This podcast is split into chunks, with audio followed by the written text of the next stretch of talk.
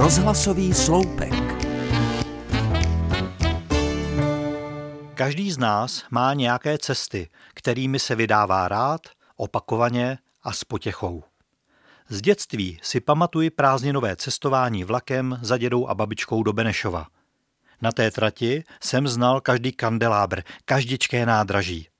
Dnes však už více jezdím autem a mou oblíbenou cestou je ta z domovských Budějovic na Šumavu. Do Vimperka. Projel jsem ji stokrát a vždy si ji užívám. Je to přitom úplně obyčejná, frekventovaná silnice, ale když u Čejkovic zahnu na netolickou odbočku, jojoj, mé srdéčko vždy poskočí. V těch místech je cesta mírná, svádějící k rychlé jízdě. Já zde ale na pedál šlapu střídmě. Nepřehledné horizonty i srnky na kraji lesa vyžadují pozornost. Za zámkem Kratochvíle přichází první ochutnávka stoupání, Šumava to však ještě není.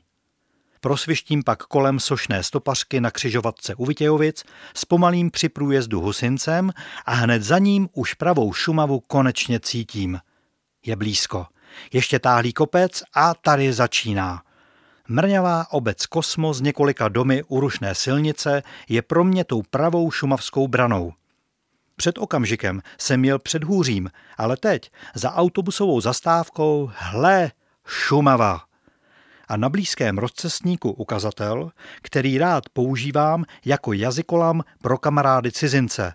Odbočka na lštění. No jen to vyslovte. Lštění.